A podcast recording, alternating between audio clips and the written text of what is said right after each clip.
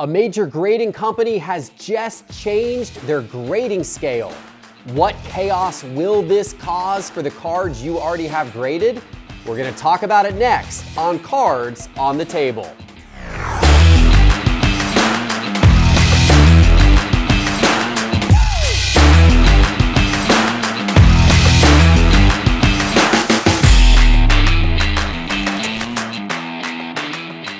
Hello, sports card investors, and welcome to another episode of Cards on the Table, our fast paced talk show where the topics come from you, the audience. And we are going to have a lively discussion about some of them today. I'm joined, as always, by Teapot, head of our products here at Sports Card Investor. Welcome. Thank you, Jeff and our content specialist. You guys see him a lot on social. Hammer, welcome back to the show, sir. Always good to be back. Hammer is a massive baseball fan, and that's going to tie in well to some of the topics we're going to talk about. Happy, happy opening day, everybody. But before we get to that, we got to talk about this news when it comes to grading companies because CSG has just changed their grading scale. Can you imagine a company that already has thousands, tens of thousands, hundreds of thousands of graded slabs out there in the world deciding to change their grading scale and what that might mean for everybody who already has those slabs in their possession? But that's exactly what's happened. So, what CSG has done, they're, they currently, the 9.5 grade is what CSG considers to be their gem mint grade, much like how Beckett, how BGS grades. And the 10 is a very difficult, lofty, kind of impossible to get grade, much like how BGS operates. Well, CSG has decided now that they are going to make the 10 their gem mint grade. So 10s are going to be easier to achieve. Previously, the best of the nine fives, they're now going to be given a 10 grade. Then they're going to have a second 10 grade, their perfect 10, which is for the truly exceptional 10s, essentially what used to be one of their 10s before. Now, personally, I like this new grading scale better. This is actually now kind of mimicking SGC's grading scale. However, it's confusing for all the people out there who already have their cards slabbed. Teapot, what does this all mean? Well, this was a twofold announcement, right? New label, same slab. There was that debate between you and Doug about CSG labels and slabs, and we like the slab, but we don't like the label. They're updating the label. I don't love it, but it, it looks it's better. Fa- it looks fairly definitely um, better. It's unoffensive, right? right? It'll look pretty neutral on a lot of cards. And then they change the grading scale. And, and here's the thing: in a vacuum, you want to think that your grade is your card is getting the most accurate, down to the nitty gritty grade possible. The reality is that these graders are holding your card for like 30 seconds, and then they're on to the next card. It is a fast grade it's highly subjective. And in that case, if you're sending cards, you want them to lean toward giving you a better grade and not giving you a worse grade. And what I was hearing from person after person, I never sent anything to CSG yet, was just a bloodbath. You send in 100 cards and they're getting back like literally 25 eights, eight fives, nines, and maybe some nine fives and like three tens. And they're just like, what am I supposed to do with this? The resale value on a CSG 10 wasn't even PSA 10 and it was like five times harder to get a CSG 10. So the move is really, really smart in my yeah. opinion. They listened to the, the collector, they listened to their audience, and they were probably losing a lot of business in my opinion. The other smart thing that they did, just related to the slab, is that they did just redesign the label to fit within the new slab. And visually, they made some subtle changes so it doesn't look like that label is as, as big as it used to, but it is the yeah, same size. Yeah. So all around, I think just really smart on their part. Well, and so I agree. I, I will commend C- CSG for listening to the hobby because there was definitely a complaint that their grades were too tough and that their grading scale. I mean, I think everybody has seen the success at PSA from a grading scale standpoint where people want a 10. People want a 10. People want a perfect 10. I prefer a 10 over a 9.5 even if even if at the end of the day they mean the same thing so i'm glad they listened but man this has got to cause some chaos for people who already have csg slabs Totally. And to be honest with you, for me, I think it was uh, not maybe a little too late. This is something that they maybe could have got ahead of, you know, before PSA and BGS started to come out with their more affordable submissions. So for me, I think it just causes some further confusion, which might have people just step away now and just go back to those household names. But if you're a CSG collector, you have to be happy that they're going to the, S- or the SGC route and in terms of how their grading is going. So I'm happy for those individuals that collect this, but I do think it was something that they could have done sooner because if they do decide to change something again down the road, then it's like, okay, now, now we're changing something again. So it could just cause further confusion uh, among a hobby that already has a lot going on. The hobby does have a lot going on. And by the way, if you have CSG slabs that are 9.5 graded, you do have the opportunity to send those back in and get them evaluated for being switched to a 10. Now, they aren't apparently automatically going to switch 9.5s to 10s. What they are going to do, because they're going to keep a 9.5 grade as well, but what they are going to do is they're going to take the best of the 9.5s and they're going to regrade those as a 10 a Gem Mint 10. So if you want your card evaluated, apparently it's a $5 fee, so they're charging a, a much reduced fee to do this. So if you are a holder of CSG slabs, check their website. That, that definitely is something to consider. We are, by the way, offering CSG submissions through our Sports Card Investor bulk grading submission service. I think people will probably be more apt to use them now with the new grading scale and the new and the new holders and the new labels. We'll see new labels, I should say. And if you're interested in bulk submitting to CSG, best way to do it is to go to sportscardinvestor.com, click grading in the main menu bar. All right, guys, let's get to our next topic. This one is very timely because it is opening day. Hammer, I know this is something you are pumped up for, hoping hoping your Cardinals maybe have a little bit of a breakthrough this year.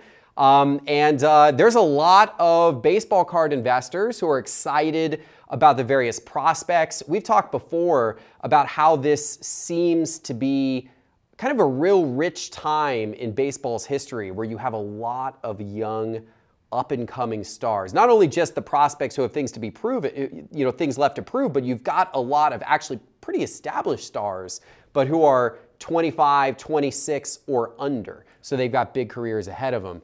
Of those types of players, Hammer, who are you most excited about this year? Who do you think is uh, someone who, from a, from a baseball card investing standpoint, you think has a lot of potential? Yeah, so so my guy is going to be you know Vlad Guerrero Jr. I really see him as, as, the next you know top two guy within this within the baseball card hobby. I mean, this guy had an unbelievable season last year, almost hit the triple crown. If it wasn't for Ohtani, he already would have won the MVP in my opinion. I mean, going into this year, he's already favored to have the most home runs and RBIs in the league. And from a, a team standpoint, the Blue Jays are favored to win the AL. So, you know, you want a guy that's going to be playing when it matters most. And at such a young age, he's, lo- he's lost weight in the offseason. So I really think his prices are going to elevate right now. He's, you know, under guys like Ohtani and Acuna for some of his most popular rookies. But I really think he's going to take the next step up this year from a hobby standpoint and be looked at like Trout and Soto. By the way, how good is that division? I mean, that's impressive. The Blue Jays are favored to win that division because you, I mean, the Yankees and the Red Sox and the Rays. I mean, that is that is a murderer's row in that division. You know, maybe we won't count the Orioles, but outside of them, that's a really incredible division. I mean, it really is. It's impressive. Um, you know what's interesting about about Vlad Guerrero Jr. The unfortunately the sports card market last year, you know, we we saw prices decline uh, for you know starting around the beginning of, of kind of late spring, beginning of the summer, which by the way was right around when the baseball season started, and we saw prices slide through the summer into the fall. Because of that, you had this crazy phenomenon where Vlad Guerrero Jr.'s cards were actually slightly less expensive on the day the season ended than the day the season started, despite the fact that he almost won the Triple Crown. That's insanity. I'm with you on Vlad. I mean, how amazing is he to almost win the Triple Crown at such a young age? I think he's got a real bright career ahead of him. I love that. How about you, Teapot? Yeah, I've got a list of guys. The first one, and I, I love the Vladdy pick. It's you know kind of a no-brainer. He had a great season not to win an MVP. Uh, and I would say like the guy that I'm the biggest on is Juan Soto. He's he has the best plate discipline for a guy his age you've ever seen. He's only 23 years old, undisputed confidence going back to that World Series run. And if you look last year, uh, he led the MLB with 145 walks and just 93 strikeouts. So he has, you know, a one and a half to one ratio on walks to strikeouts. And he draws a walk about 22% of his plate appearances, which is why he was good for a 465 on base percentage. He's getting on base yeah, almost half incredible. of the time. That's incredible. He's got power. He doesn't chase. He'll He'll be down 0-2 and he doesn't chase. He's just incredible at the plate. So I do think Soto's a guy to watch this year. Now Washington is probably going to struggle, but that didn't really impact him last year when he started to tear it up after the All-Star game. The other guys, quickly, I would say Bo Bichette, kind of the opposite of Soto in that he loves to swing and he loves to put the ball in play. He doesn't strike out a ton, but he did lead major leagues last year with 191 hits. He had a 5.9 WAR, and that Toronto lineup is going to be brutal again. Matt Olson, I think this trade, or rather the just the, the exchange of kind of letting Freeman go and getting Olson, is really going to work out in their favor. He's a guy who has flown under the radar big time in Oakland. He's a 35 to 40 home run guy, and he has a chance this year for sure to lead the league in RBIs. Other guys, keep an eye on Tatis coming back from the injury. Byron Buxton, if he can stay healthy, is an absolute incredible athlete. And then let's talk about the prospects Julio Rodriguez, Bobby Witt Jr., and don't forget about my Tigers, Riley Greene, who's injured, and Spencer Torkelson. So a ton of guys. This is going to be really exciting. It's going to be a fun baseball season. Lots of guys. It's going to be fun to watch the price movements of all of these guys throughout the course of this season. Of course, do your own research. We don't give picks. These are guys who we have our eyes on, but we want you to do your own research and figure out who you want to invest in. And then use our app, tune into our show so we can show you how their cards are doing throughout the course of the year. Personally, we're going to have Acuna back yes. here in Atlanta. Right. I'm excited. He's kind of been forgotten about. He, of course, was not part of the Braves' late season rally last year. He went out with the injury. Braves go on to win the World Series without him. But he's one heck of a player. People forget that this guy almost made it to 40 40. 40 home runs, 40 stolen bases. He would have been the youngest guy ever to do that in history. Back in the 2019 season, he came that close to doing it. He's back healthy this year. Could he have a shot at that? He might be the guy who surprisingly is under the radar now compared to all of the guys you just mentioned, yet he's on one of the best teams in baseball. And best believe he has a chip on his shoulder knowing that he was not a part of that World Series team and he wants to come back with a vengeance to prove, hey, we can do this with me in the lineup. I'm excited for Acuna. We'll see what these what this season brings. And guys, track all of the prices in our free sports card investor app.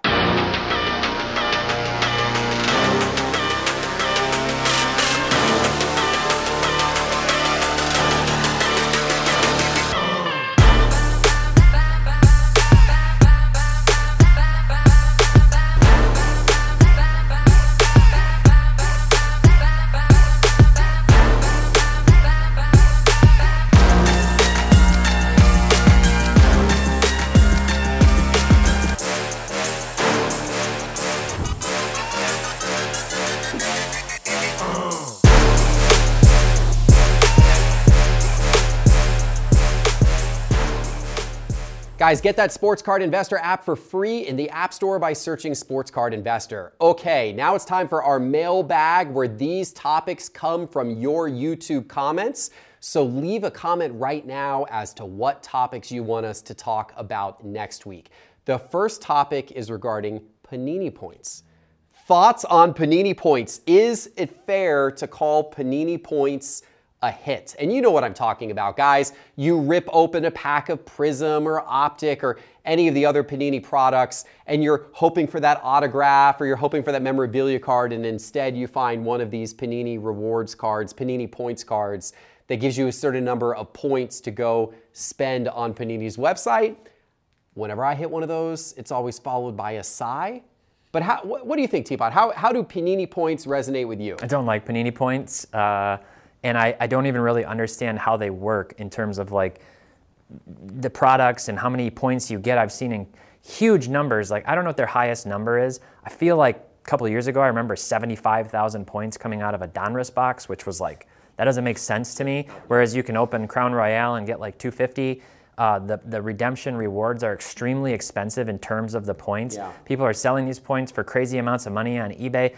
I don't really get it. Every time I think about Panini points, I think back to that video when you and Reeves were opening Prizm Draft, 2019 Prizm 2019 Draft. Prizm Draft. And you literally were like, and Panini points. Here's some more Panini points. Panini points, and Reeves was just like putting his face on the table. Was, like, you did hit that big Zion, but it was all Panini well, points. Well, no, actually, that was uh, contenders draft okay. picks from 2019. Okay, yeah. So we didn't even hit a Zion. Oh, In geez. fact, they they yeah. put Panini yeah. points in almost every single box in lieu of the autograph. That's right. That's in what lieu of the autograph because you were supposed to get one. It was contenders draft picks 2019 basketball. You were supposed to get blaster boxes. You were supposed to get one autograph yeah. per. Yeah.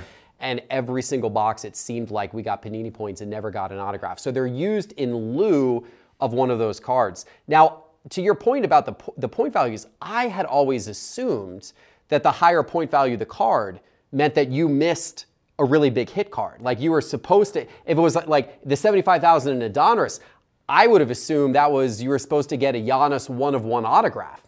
But since you did it, here's 75,000 Panini points instead. But whether that's true or whether it's just random, I don't know. Do you know? Do you No, know, yeah, no. I I think I think honestly, it's just random. I, I don't I don't think that there is really any, anything behind that.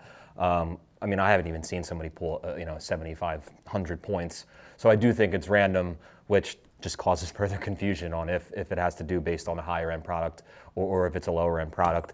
But I mean, you know, like like you said, it is very confusing. I think there's like you know you have sparkle packs that you can use to to And to, that is you know- one smart thing they did do. That's the one thing in the reward store that it seems like everybody wants. Which, which, which I do, which I do like, but some of the some of the prices on that stuff is is, is really expensive. Expensive, and, and for me, you know, some people have trouble getting popular products as it is. I mean, if they could do something where you know you could go out and get, I don't know, like you know, WWE Prizm Wrestling, uh, maybe you could get it, you know, in advance if you you know buy it through the Panini points. You know, when I first saw Panini points, that's what I was hoping to see, but it just seems like there's a lot of hoops that you have to jump through. Yeah, I mean, honestly, conceptually, I think it's a fine idea. They just need more compelling things in their store. Yeah. Yeah. That's my opinion. Yeah. Like I there's just I don't know, the store's full of cards that aren't particularly appealing to a lot of people. Exactly. When they do the white sparkle packs, there's a huge rush for those. If they would do more stuff like that throughout the year, yeah, just get put blasters Yeah. of the of the new wrestling product in there, or you know that kind of that you can get for a reasonable number of points. People would actually then it would change their opinion about panini points. Yeah. But for the moment, we're kind of a thumbs down here uh, at Sports Card Investor. It seems. Last okay. thing, I do look forward though to seeing what Fanatics might do down the road and kind of studying this because you know they have merchandise, memorabilia, autographs. If if you could do something where you could pull out a gift card to potentially buy a jersey or to buy a piece of memorabilia or to buy a card, I think that opens up a lot of opportunities for when Fanatics does come in and sort of shake things up. It's interesting. I like it. I like that too. Fanatics memorabilia, Fanatics points. I like it. All right. Hey, if you guys know how Panini Points works, let us know in the YouTube comments. You might be helpful to us. We appreciate that. Okay, guys, second mailbag question from the audience. Are we excited about PSA's new vaulting service? And by the way, everybody's got a vault. You got a vault. get a you got a vault. vault. You got a vault. Everybody's got a vault. I mean, eBay. You Yeah. can't. You can't apparently, apparently can't operate in the card business anymore without a vault. We need. We need a vault. We got to have a vault here just to you know just to stay relevant in the card world. I mean, seriously. PSA's got a vault. PWCC's got a vault. eBay's got a vault. Golden's got a vault. Alt has got a vault, and then you've got all these fractional companies which put stuff in their vaults and fractionalize. It just is lots of vaults. So with all that said, are we excited? PSA's now is interesting. It's connected. It's connected to Golden, so you know which makes sense. Collectors owns PSA and owns Golden. Are Hammer? Are we excited about PSA's vault? For the most part, I would say no. I think it's more for for a niche audience. I think it's for, for a high end collector base that, that deals with selling on specifically golden. I think if there was other platforms where you could sell on something like an eBay, I think would help. Uh, you know, bring in more people to be enthusiastic about it. But um, I think it's I think it's a good thing for a very niche audience that loves PSA and that sells through golden. Well, you know, and the one thing, of course, PSA's got going for it for sure is there's so many cards that flow through their grading service. So if you are shipping cards to PSA and you know that your intention is to resell those cards, um, then you know perhaps you just put those cards straight in the vault and then you sell them on Golden. I mean, I think that's what they're hoping for. I know Golden is building out their website technology and they're trying to go more full-blown marketplace in the future, not just you know competing with it with. Uh, not just having their monthly auctions, but they're trying to do more type of selling in the future, much like how PWCC has done. I'm a big I, I'm a big believer in vaults. I, I use PWCC's vault heavily. I've talked about it on the show before. Um, I will probably use eBay's vault heavily when eBay's vault comes online. Will I use PSA's vault? I actually have stuff in Golden's vault, so I already have a lot of stuff in Golden's vault too. So I, I'm actually probably the consumer for this type of thing but it's a lot of vaults. I don't. Will I use PSAs? I don't know. I've already got accounts at three other vaults. I don't. Are you going to use PSA PSA's vault? What do you think of this? I don't think I'll use it as much. Um, probably not at all. Maybe, and I see it as again, like Hammer said, more niche. Uh, you know, like if you have higher end cards that you know you're going to want to have go to auction, there's two reasons why you use a vault. One is for that quick turnaround to get something listed and, and sold quickly. The other is for the security of it, right? If you don't want to have to have the risk of having high-end assets in your home with a break-in and potentially, you know, who knows what could happen, right? I hear a lot of people say that they feel very safe and protected in a vault. So if that's the case, maybe, and then it's probably just going to come down to evaluating which one you feel the best about, or maybe it's a product of convenience. But I think the one I'll use the most is eBay, just because um, that that prospect of buying and selling, uh, much like we had before with the PWCC to eBay type listing scenario, is is the most appealing to me. Uh, it sounds like to me that you need to get more into a committed vault relationship. You're just bouncing from vault to vault. So, Lots of vaults. So, uh, but Ship I stuff from one vault yeah, to the other vault. Yeah, it's just at this point, you know, it's just like uh, you see the Oprah meme floating around. Like everybody gets a car, you, you get a vault, you get a vault, and I. I don't know that I'll use PSAs, but um, good for them. Well, I mean, there's advantages. You know, I do. There's certain things I like to sell on Golden, and therefore, you know, I've got Golden's vault. There's certain things I like to sell on PWCC, so I like their vault. So we just need to get a vault. Things that for, I like we just need to get a vault for all the vaults. A vault for all the vaults. And then I think then, Ah. as from, from a collector buying and selling, you've got everything. Now, is PSA all You've got is your. PSA gearing up to like have their own marketplace or have it branded with Golden through their website? You got to wonder that too at some point. I don't know. I assume, you know, I, I, I don't know. We'll see. Obviously, PSA bought Golden, so they're thinking, or collectors bought both. I guess you, you Right. would technically say, right? Correct. So there's, I don't. I'm sure there's combined vaults. vaults all coming together. Who knows? What do you guys think? Are you guys using any of these vaults? Are you guys excited about these vaults? Let us know in the comments below and let us know what you want to, us to cover in the next episode as well. We are excited to discuss all these topics and we appreciate bringing you this show every week. And hey guys, check out the Sports Card Investor app in the App Store. Download the Sports Card Investor app if you haven't already. And if you have, Get it ready for tons of baseball card changes. Prices are going to be going up and down every single day. So open that up app up every morning and see what cards are trending. Hey guys, hit that subscribe button, hit that like, and we will see you in a couple of days with our next episode. Take care, everybody. Save vault again.